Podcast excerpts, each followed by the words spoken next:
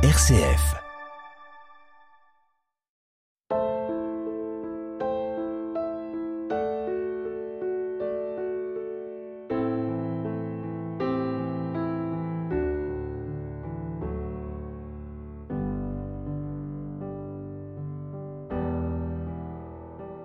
En ce temps-là, Jésus disait aux pharisiens Il y avait un homme riche, vêtu de pourpre et de lin fin, qui faisait chaque jour des festins somptueux.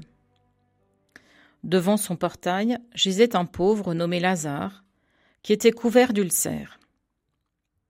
Il aurait bien voulu se rassasier de ce qui tombait de la table du riche, mais les chiens, eux, venaient lécher ses ulcères.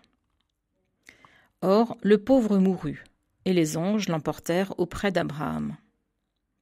Le riche mourut aussi, et on l'enterra. Au séjour des morts, il était en proie à la torture. Levant les yeux, il vit Abraham de loin et Lazare tout près de lui.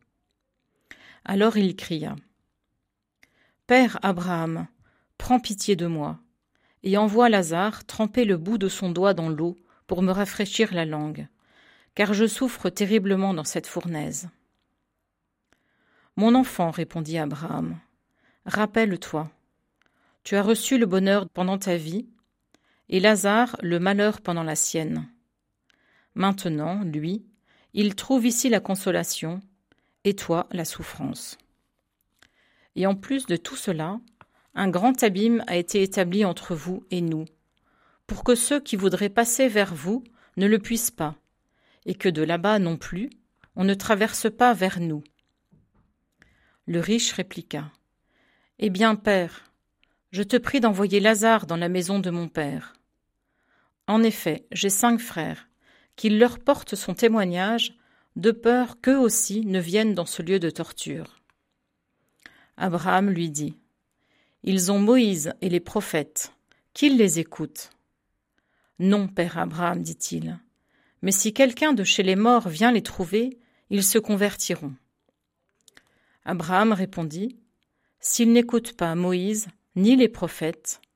Quelqu'un pourra bien ressusciter d'entre les morts, ils ne seront pas convaincus.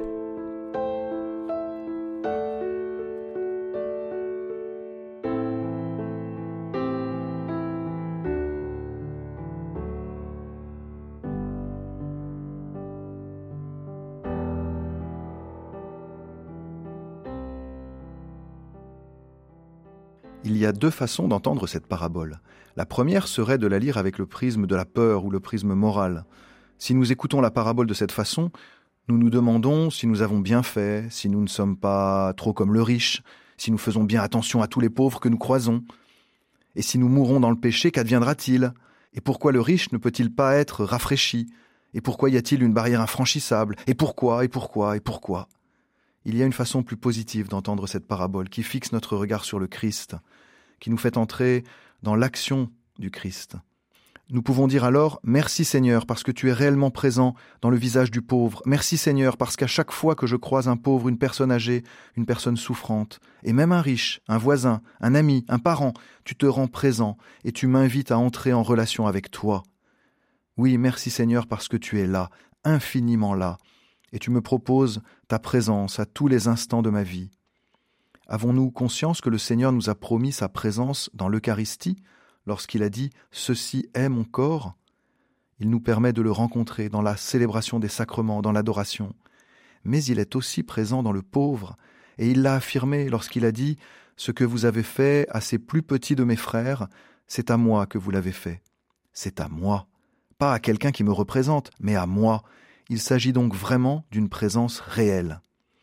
Réjouissons-nous donc parce que nous pouvons entrer en relation avec Jésus en permanence, dans la prière, dans les sacrements, dans le silence et la solitude du cœur à cœur, mais aussi dans la rencontre avec mes frères et mes sœurs. Il suffit que j'accepte de me laisser toucher, d'entrer vraiment en relation avec eux. Oui, merci Seigneur, parce que je n'ai rien à craindre du feu de l'enfer qui est décrit dans la parabole, puisque je te connais, je te rencontre souvent. Et si je n'en ai pas toujours conscience, et si même je détourne les yeux, tu te manifestes à moi aussitôt après, d'une autre manière. Nous avons souvent tendance à tout moraliser, mais je pense qu'il est important, avant de moraliser, de rendre grâce, parce que le Seigneur nous sauve. Oui, il est notre salut, c'est lui notre salut, et le ciel, c'est de le rencontrer. Alors, si nous prêtons attention à sa présence qui nous fait signe, le ciel est déjà commencé, et le paradis, qui se présentera à nous à la fin de notre existence terrestre, sera le prolongement naturel de cette louange que nous vivons déjà. Entrons dans l'action de grâce et remercions le Seigneur de mettre dans nos vies de multiples traces de sa présence, de son amour. Il nous appelle par notre nom, comme il appelle Lazare par son nom. Avez-vous remarqué que le riche n'a pas de nom? Simplement parce que Dieu ne le connaît pas. Laissons-nous rencontrer, aimer par lui. S'il nous appelle par notre nom, comme il le fait tous les jours depuis notre baptême, alors c'est que nous sommes déjà en relation avec lui, que nous le connaissons déjà, et que cette relation se prolongera éternellement, puisqu'il est la vie.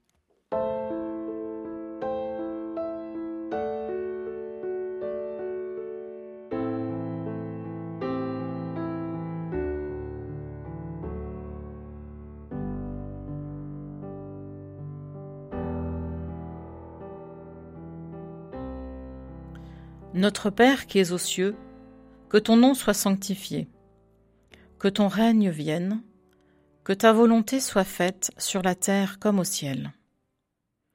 Donne-nous aujourd'hui notre pain de ce jour. Pardonne-nous nos offenses, comme nous pardonnons aussi à ceux qui nous ont offensés, et ne nous laisse pas entrer en tentation, mais délivre-nous du mal. Car c'est à toi qu'appartiennent le règne, la puissance et la gloire pour les siècles des siècles. Amen.